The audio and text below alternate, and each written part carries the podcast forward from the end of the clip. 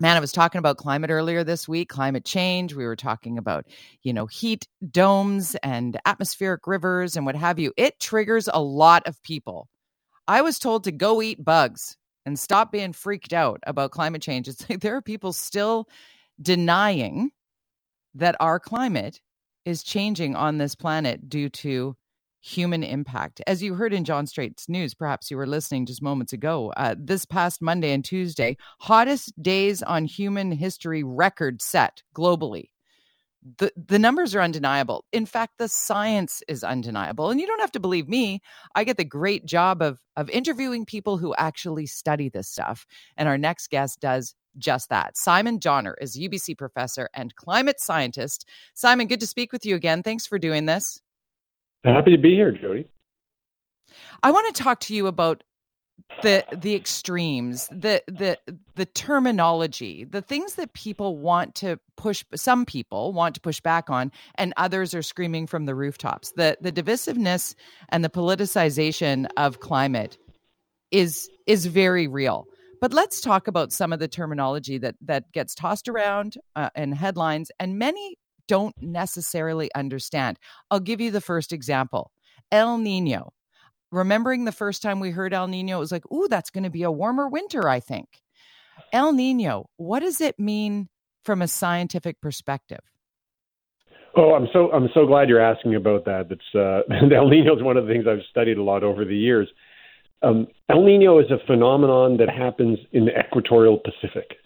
So in the ocean, far away from us. So the question is, why should we care? The Pacific Ocean, covering so much of the planet and having so much heat in it, just because uh, the tropics of the Pacific, it's a big wide part of the planet. When the conditions in the Pacific change, it can actually affect the weather all over the planet. And so people discovered a long, long time ago that every few years the eastern part of the Pacific Ocean warms up. And it happens for natural reasons. It's sort of like just a natural resonance within the movement of the ocean and the atmosphere. But the result of that happening, it, it it's so it, there's so much heat there. You know, the water's really warm in the equatorial Pacific that by moving around where the warm water is, it's kind of like dropping a huge rock into a stream. You know, like people mm-hmm. would have done with kids. You're playing in a stream, you move the rocks around, it makes the water move around. So if you move yeah the warm water around in the you know near the equator in the tropics in the Pacific, it changes how the air flows in the atmosphere as well, because it's just so much energy being being moved around, and the result is it affects the weather here in Canada.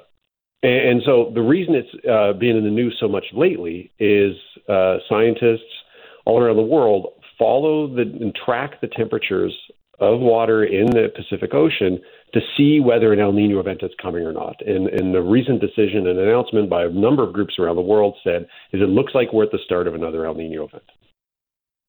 So, Professor, when when I, am so glad that you're explaining it in, in a way that we can consume it. So, this is naturally caused. This event that heats the Pacific and yet it affects our jet stream in a way that all of a sudden we're seeing that high pressure when we're looking at Mark Madryga or Kristi Gordon's map on the global news. And we see like the high pressure that builds over the west coast that makes all of, all the cooler temperatures and rain go up and over us.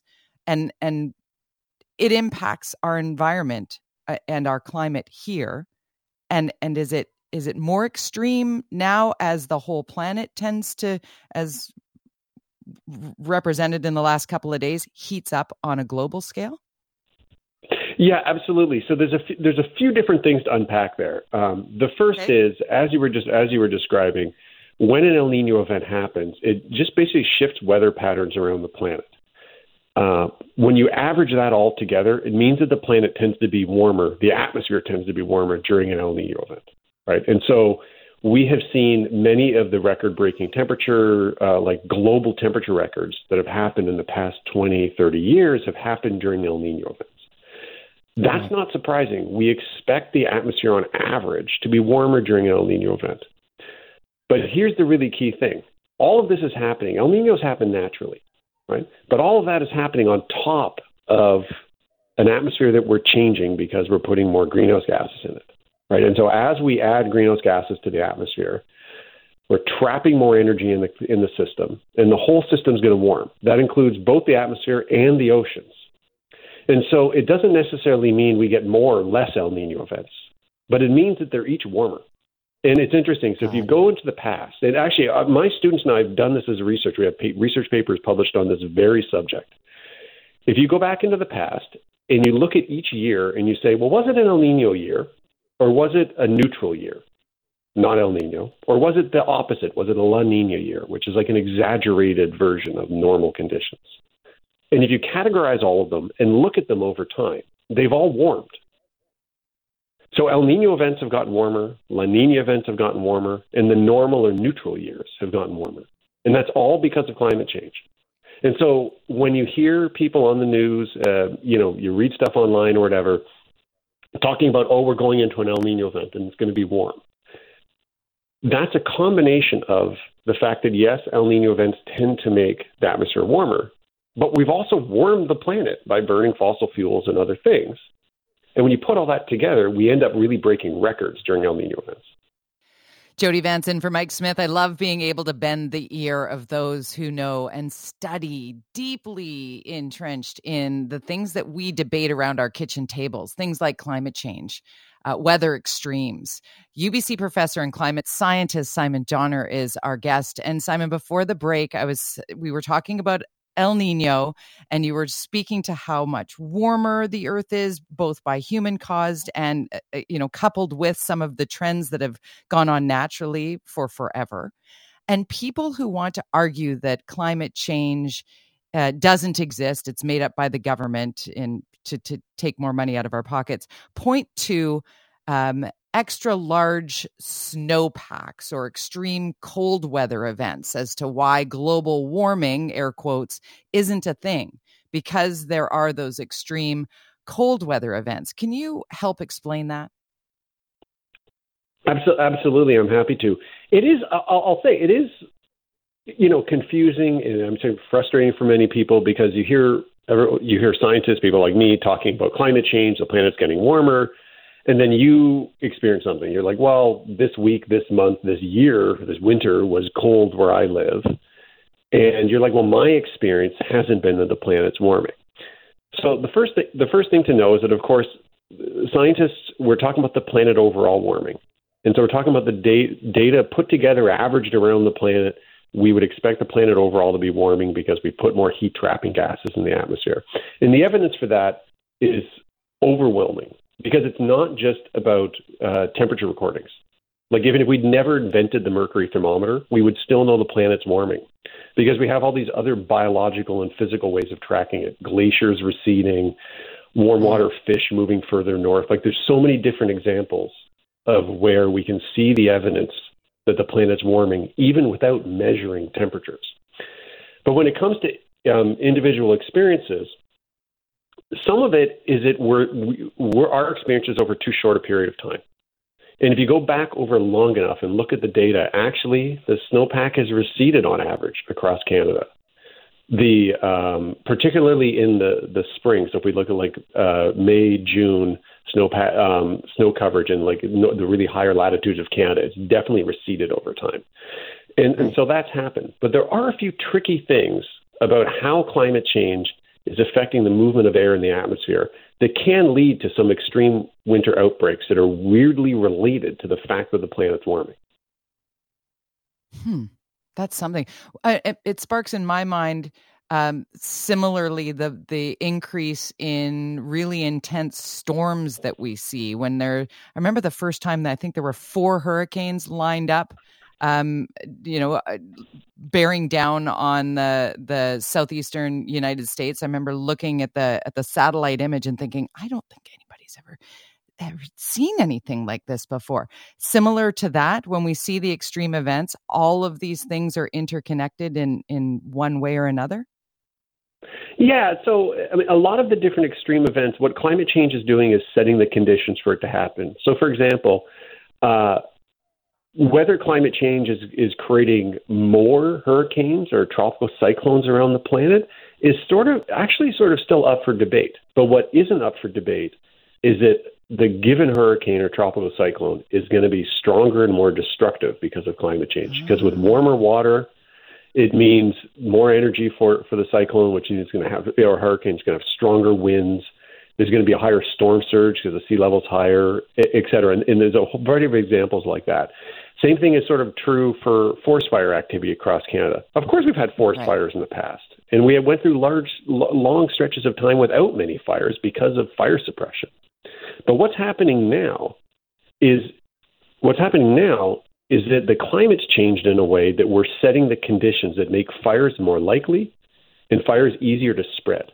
And that's where you sometimes hear the term fire weather. The weather mm-hmm. that is conducive to fires is just much more frequent than it used to be.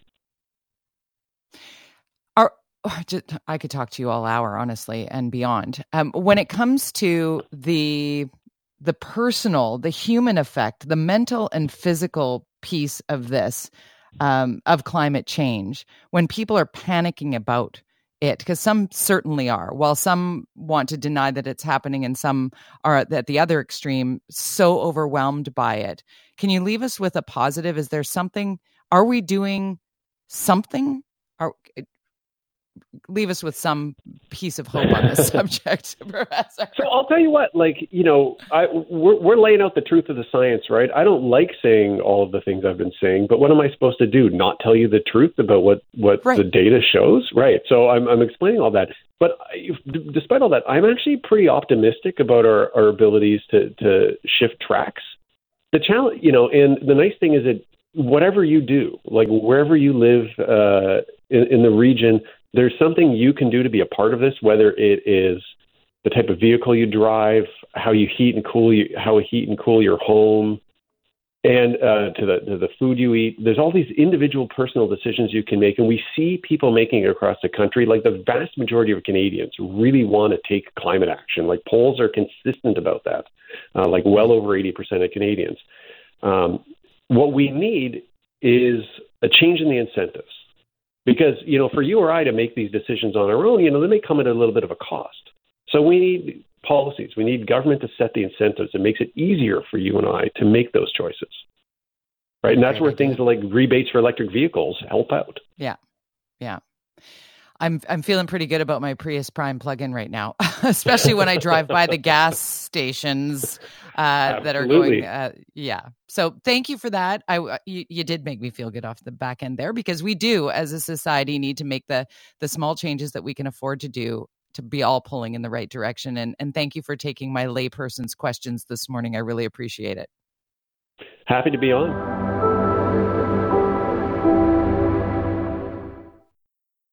Jody Vance in for Mike Smith. Are you looking for a jolt? Take a stroll through your local grocery store and do a price check. no matter one's income, the spiking cost of food is frightening. But for those who struggle to put food on the table, and were doing so before the pandemic, the supply chain disruptions, price fixing scandals, inflation, things have gone next level. And you know, the federal government's plan to help is that rebate that's coming in for some 11 million Canadians. It's like it's like the GST tax credit, right? It's a direct deposit. Uh, it, it's for low and modest uh, earners.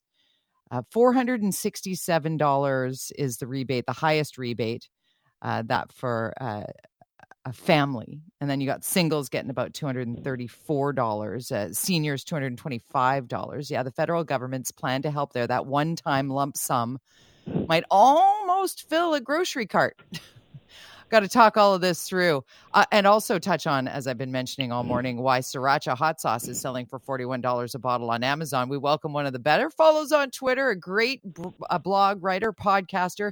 He is the Associate Professor of Food, Agriculture, and Resource Economics at the University of Guelph. Mike Von Massow is with us. Hello there. Hello, Jody. How are you today? Good, thank you. I love reading your blog it there's so much great information on there. I could talk to you for hours about all things. Highly recommend. It's foodfocusguelph.ca for anyone who is a bit of a foodie and wants to dive in on on many subjects around this. But where to begin with you, Professor? I think we start with the uh, the rebate, the grocery rebate. Um, yep. What what do you take? What's your takeaway on what the government's trying to do here? Well, a little bit is better than nothing, uh, and True. and really, there's probably not a lot other a lot of other things the government can do. To me, uh, a one-time payment to 11 million people might be. Uh, might be less valuable than a than two or three payments to a, a smaller subset. It's clear that the working poor, the people on assistance, the retirees on fixed income are bearing a disproportionate burden uh, of of these price increases. Not least because they're also the ones that are renting and seeing increases in in in the cost of uh, in the cost of housing. So it. There, there wasn't a lot of other things the government could do, frankly. So it's a good thing. Um, it's not a big thing, and as you said, it's maybe one cart full of groceries, uh, and uh, we see that although there's some room for optimism, there is uh, there is an ongoing uh, series of price increases that uh, that that are putting more and more pressure on Canadians. So, what could be done? You, you you gave us a little spark of hope in there, in in that perhaps we we we might be turning a corner to some affordability uh, eventually. This has been a perfect storm with the pandemic, with the supply chain disruptions, and more supply chain disruption now, uh, particularly in BC with this port strike. Um, but with with the cost of living globally spiking, inflation on a global scale post or echoing of the pandemic. How do you see us shifting? Is is there a is there a, a ceiling to to where food costs are going? Because it is really truly astounding to walk through, particularly the produce section, and, and see just the the sheer cost of food right well, now. Yeah, it, and and you're exactly right. We have had sort of a perfect storm, and and th- that's actually not a bad metaphor because another contributor to the ex- to the uh, uh, to the price pressure we're seeing are are these extreme weather events. We saw lettuce, we saw tomatoes, we saw other things going through the roof over the course of this winter, uh, and and that was because it, you know, there there's drought in in Mexico. There were there was flooding in the Salinas Valley, and so we saw mm-hmm. supply of those products affected. Now as as you said, there's a glimmer of hope. We're getting into the Canadian production season in the Fraser Valley. There, you're actually probably ahead of us and starting to get some domestic produce that doesn't have to come as far. That's not getting paid for in American dollars, and and hopefully the weather has been reasonable. We're late here in Ontario on on uh, strawberries, but have had a really amazing asparagus year. So getting into some of these seasonal things should see some of these prices come down. But we've had all of these hap- things happen all at once. Not, and the war in Ukraine has also been a significant impact on pasta has gone up, bread has gone up, flour has gone up, vegetable oil has gone up because of the the the the fact that those products aren't coming out of uh, out of the the Ukrainian wheat isn't coming out of that country uh, because right. of the war. So you, you brought up bread there. I want to talk about um, the price fixing scandal and how long it took for there to be some resolution with that, and and how the distrust has grown so exponentially from the consumer toward the grocers and the monopolies that we're seeing in in our country with regard to grocers. Can you give us your perspective on on how that all played out, the bread price fixing scandal, and and where we move forward, and seeing grocers making unbelievable profits at the same time where um, everyday citizens are feeling gouged. Yep, and and and so you know, I I can understand entirely how Canadians are feeling. You know, I I'm feeling the pressure too. I'm lucky I have a, a good income, but we're feeling the pinch. Uh, we're feeling the pinch as we go to the grocery store too, and and and I can understand that there's some skepticism uh, ab- about the role of retailers uh, in in this. We talked about a lot of other things that are contributing to price increases. We saw some resolution to the bread price fixing scandal, and, and I think it's worth noting that while Loblaws was one of the players in that, it was mostly through their Weston Bread division, and the company that was was fined uh, last week, fifty million dollars, was Canada Bread, which is a which is a baker and not a retailer. So that this was happening before it got to retail with you know at least the senior ma- the senior leadership at Loblaws is likely to have known about it. Um, so so I think that it's easy to be uh, critical of the retailers. I think we're blaming them for much more than they deserve to be blamed for. It was nice to see some resolution to the bread price fixing scandal. It was a bit surprising that it took so long, and perhaps we need to give the Competition Bureau a little bit more teeth uh, in order to uh, in in order to make this go a little bit faster and perhaps mm-hmm. uh, make the make the implications a little more significant. Now, having said all of that, I mean, saying it's not at the retailer at the, at, at the baker level, there's just as much concentration there as there is at the retail level, which which makes this easier. So perhaps. Uh, perhaps looking at uh, at consolidation might be something that that could reduce the risk of this happening. We're with Mike Von Massow, Associate Professor of Food, Agriculture, and Resource Economics at the University of Guelph. And, Professor, when you talk about competition, that's another thing that sparks great discussion around kitchen tables is why these huge companies you know you see the the the venn diagram of how many pieces of our uh, grocery puzzle all lead back to a couple of massive companies and sort of you know squeezing out the smaller uh, grocer or provider uh, food seller um, what's your take on on the ever sort of seemingly growing monopoly? Is that just a, a headline reading sort of buzz feed or is that actually something that's happening? And if so what do you think about that? Well, I, th- I think there's no doubt we're seeing incredible consolidation in Canada. You know, the big five probably represent over 80% of the groceries purchased in this country. And as, as we see, these big players are buying regional chains. Um, and even if they're keeping the, the original flag on them, um, they they are buying up these regional chains and, and increasing their control over the marketplace. I'm not necessarily. I, I think competition is good. I think choice is good. Yeah. One of the things we need to think about, though, is the trade off of the potential to capture market and then raise prices with uh, the economies of scale as as these companies get bigger. Right? Grocery business is expensive. We know that the large grocers, Loblaws, Metro, Sobeys, that those parent companies have dis- have their own distribution. They can buy better. Uh, and and so that uh, th- that gives them an ability to be more competitive. One of the reasons that it's difficult for the small players is they can't buy as well, and so then can't sell as cheaply as the big players. So we have to make sure we don't cut off our our nose to spite our face. I was interested. The Competition Bureau came out last week and said we need more competition in the grocery industry without basing it on a whole lot of in- analysis, I would argue. But in that report, it said explicitly that one of the foreign retailers that they spoke with said, "We don't, we haven't come into Canada yet because we're not convinced we can compete on price."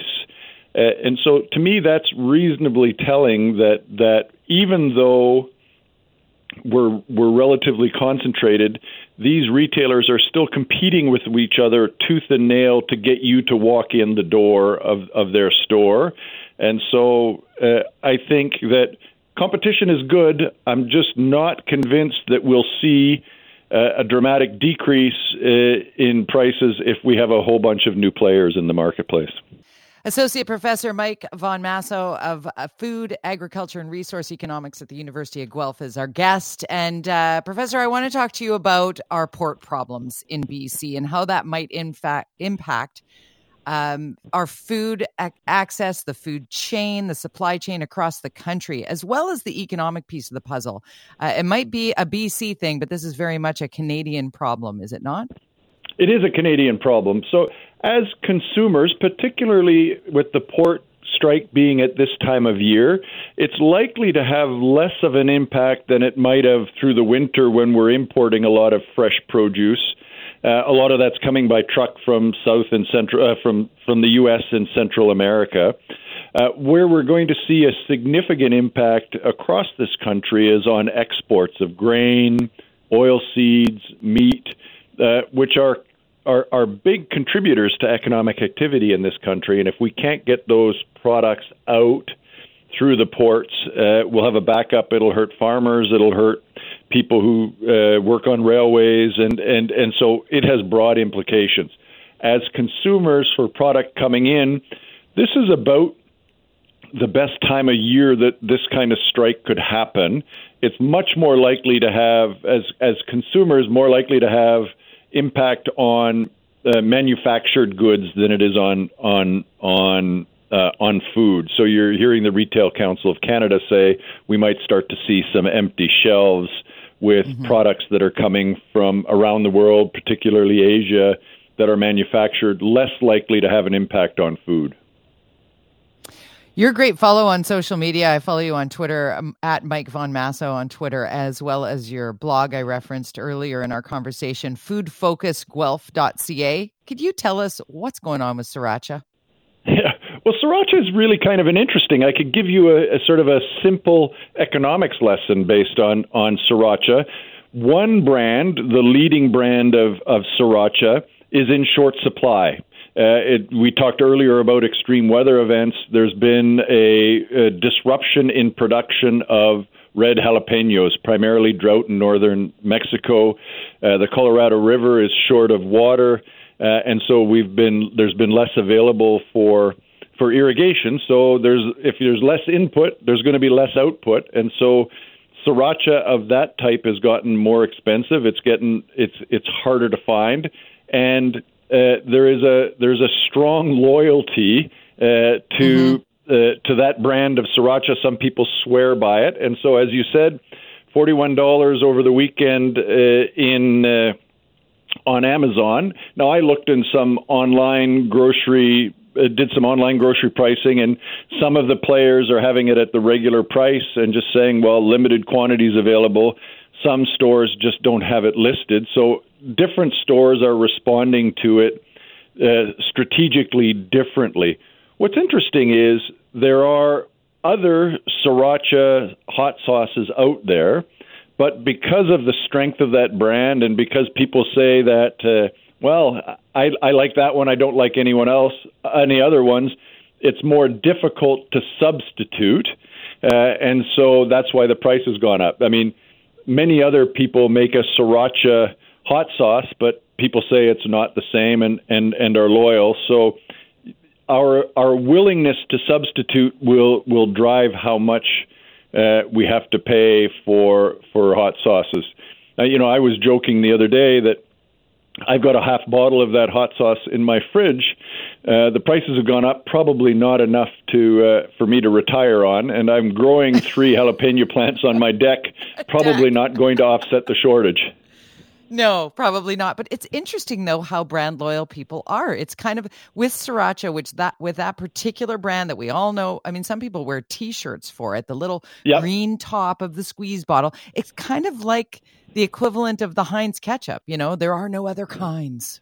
Well, you, you know, the, the, it, it speaks to this to the strength of, uh, of of brands, and and it also speaks to a little bit about how we behave as consumers in this country.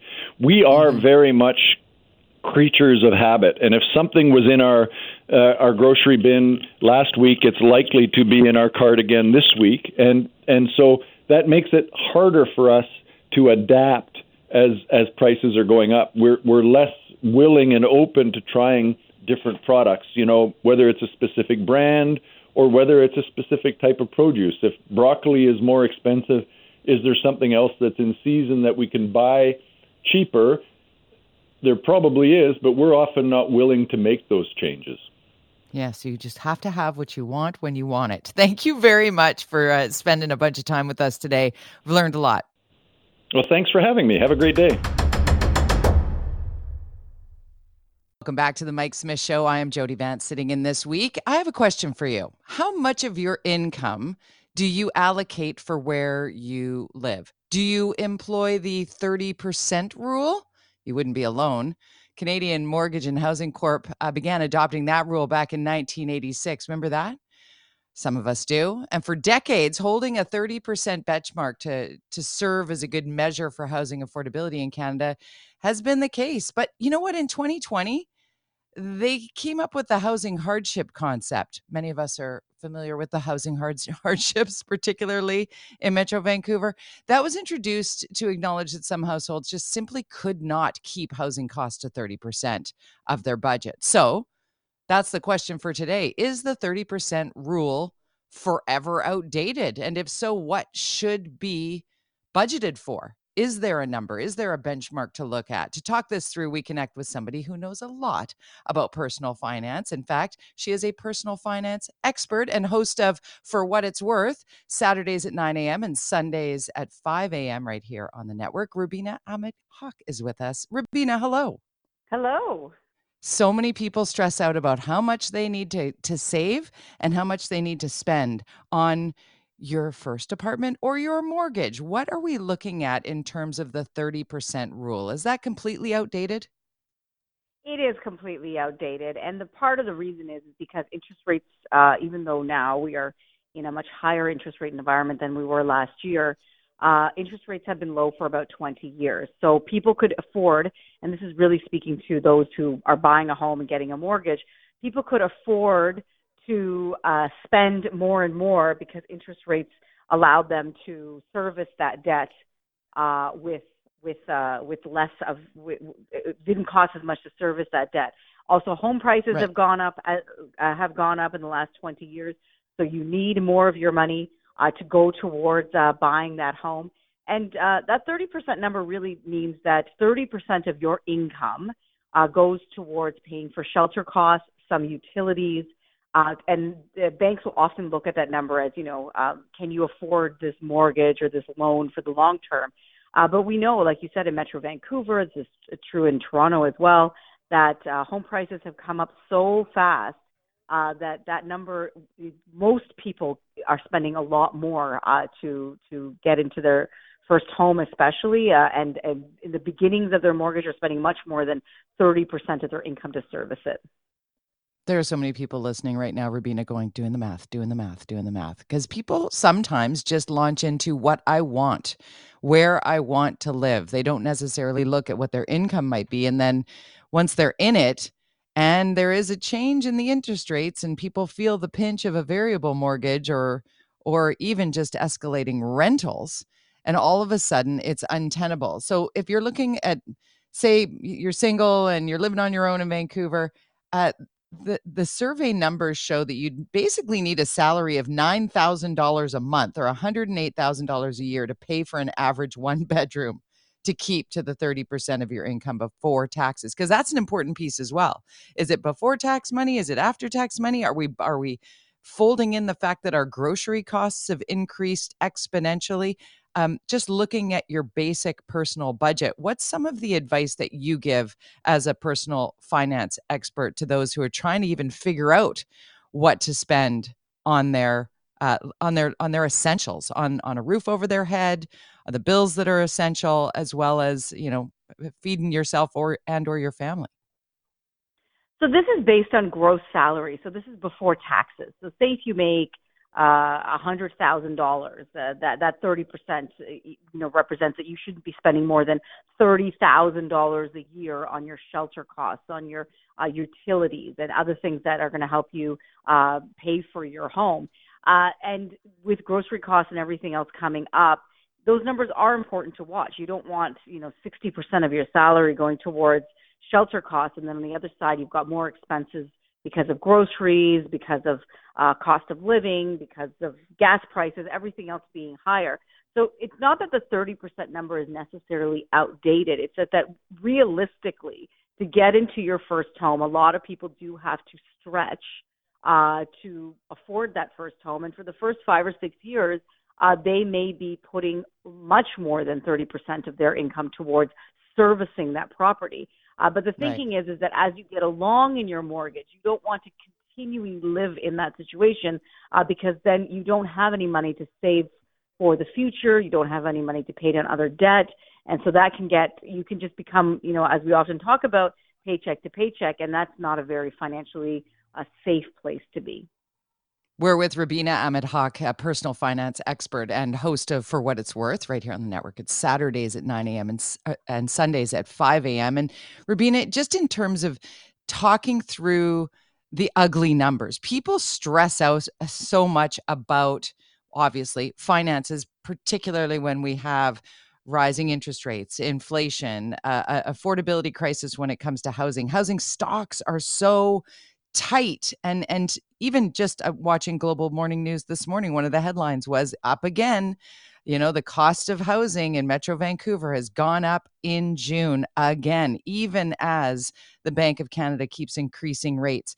What are we looking at in terms of um, how that what we we're also conditioned for the better part of two decades to have inflation or sorry um, uh, the the lender's rate the mortgage rates being basically free money and now people are facing you know renewals on their mortgage where their uh, costs of servicing that debt are going to go up exponentially. How how do you um, advise people uh, in, in trying to manage not just the stress of that but the realistic piece of that not going paycheck to paycheck or worse deeper in debt so the number one thing you should do if you're worried about your ability to pay your mortgage is to call your bank and to see if they have any solutions available to you because uh, the people that are really affected by these interest rate hikes are a very core group of people. So you would have bought your house in 2021, early 2022. You would have bought it as your first home, so not bringing any equity from the sale of a of a of a home that you already have. So getting in right. into that home with minimum amount down and then going variable on your mortgage. Now there are a lot of people that did do that. They they they bought their first home, they put, you know, as much as they could down, went variable on the mortgage and then they saw interest rates starting to go up. In many cases, people have seen their payments double in the last year because interest rates have gone from like you said almost zero, 0.25%. There's another interest rate announcement coming uh, this month. Expectation is, is that they could go up 25 more basis points and that would put the overnight rate at 5%. That's a 475 basis point hike in just wow. over a year. And for a lot of people, uh, their mortgage is becoming unaffordable. So even though they were stress tested by the bank, which they have to be, it was only stress tested two percentage points, not at uh, a four four point seven five percentage point hike. So the best thing to do, call your bank, see if they have any solutions for you.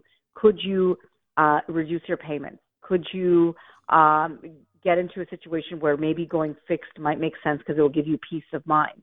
Um, a lot of people, when they first get their mortgage, they'll go accelerated biweekly. This is a, a I'm sure some uh, language that people have heard when they first get their mortgage.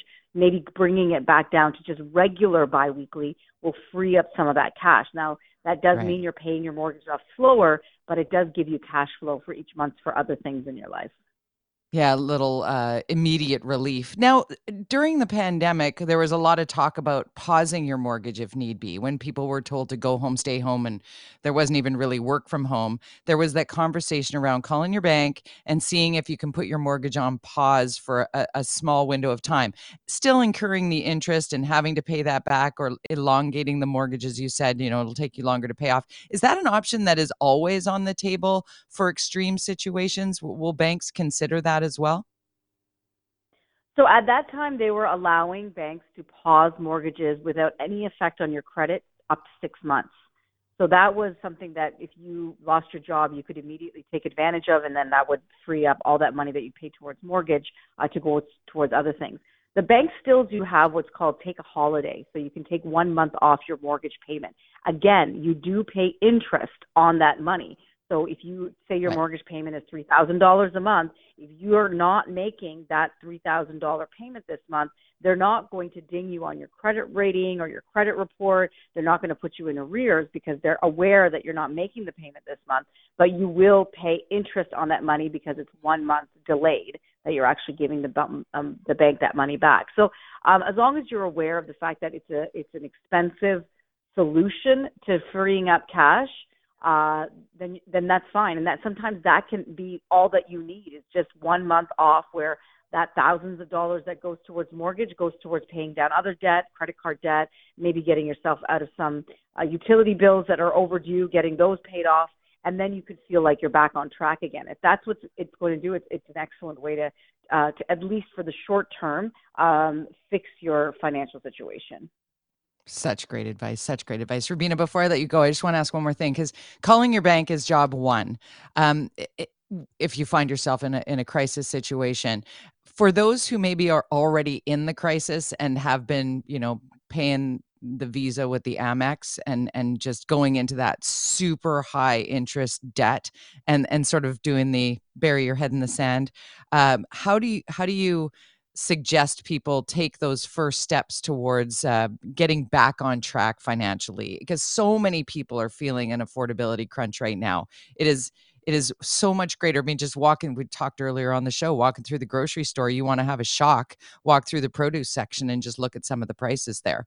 Um, how, how do you rein it all in when you feel like you're buried by debt? So the number one place I would say you should go is the Financial Consumer Agency of Canada has a list of financial counselors that they have vetted that are available to you, and in most cases, they are absolutely free. They may be able to help you understand whether a consumer proposal or even worse, bankruptcy is a option that you need to think about. If you've gotten yourself into a situation where it just feels like you're never going to be able to get out of it.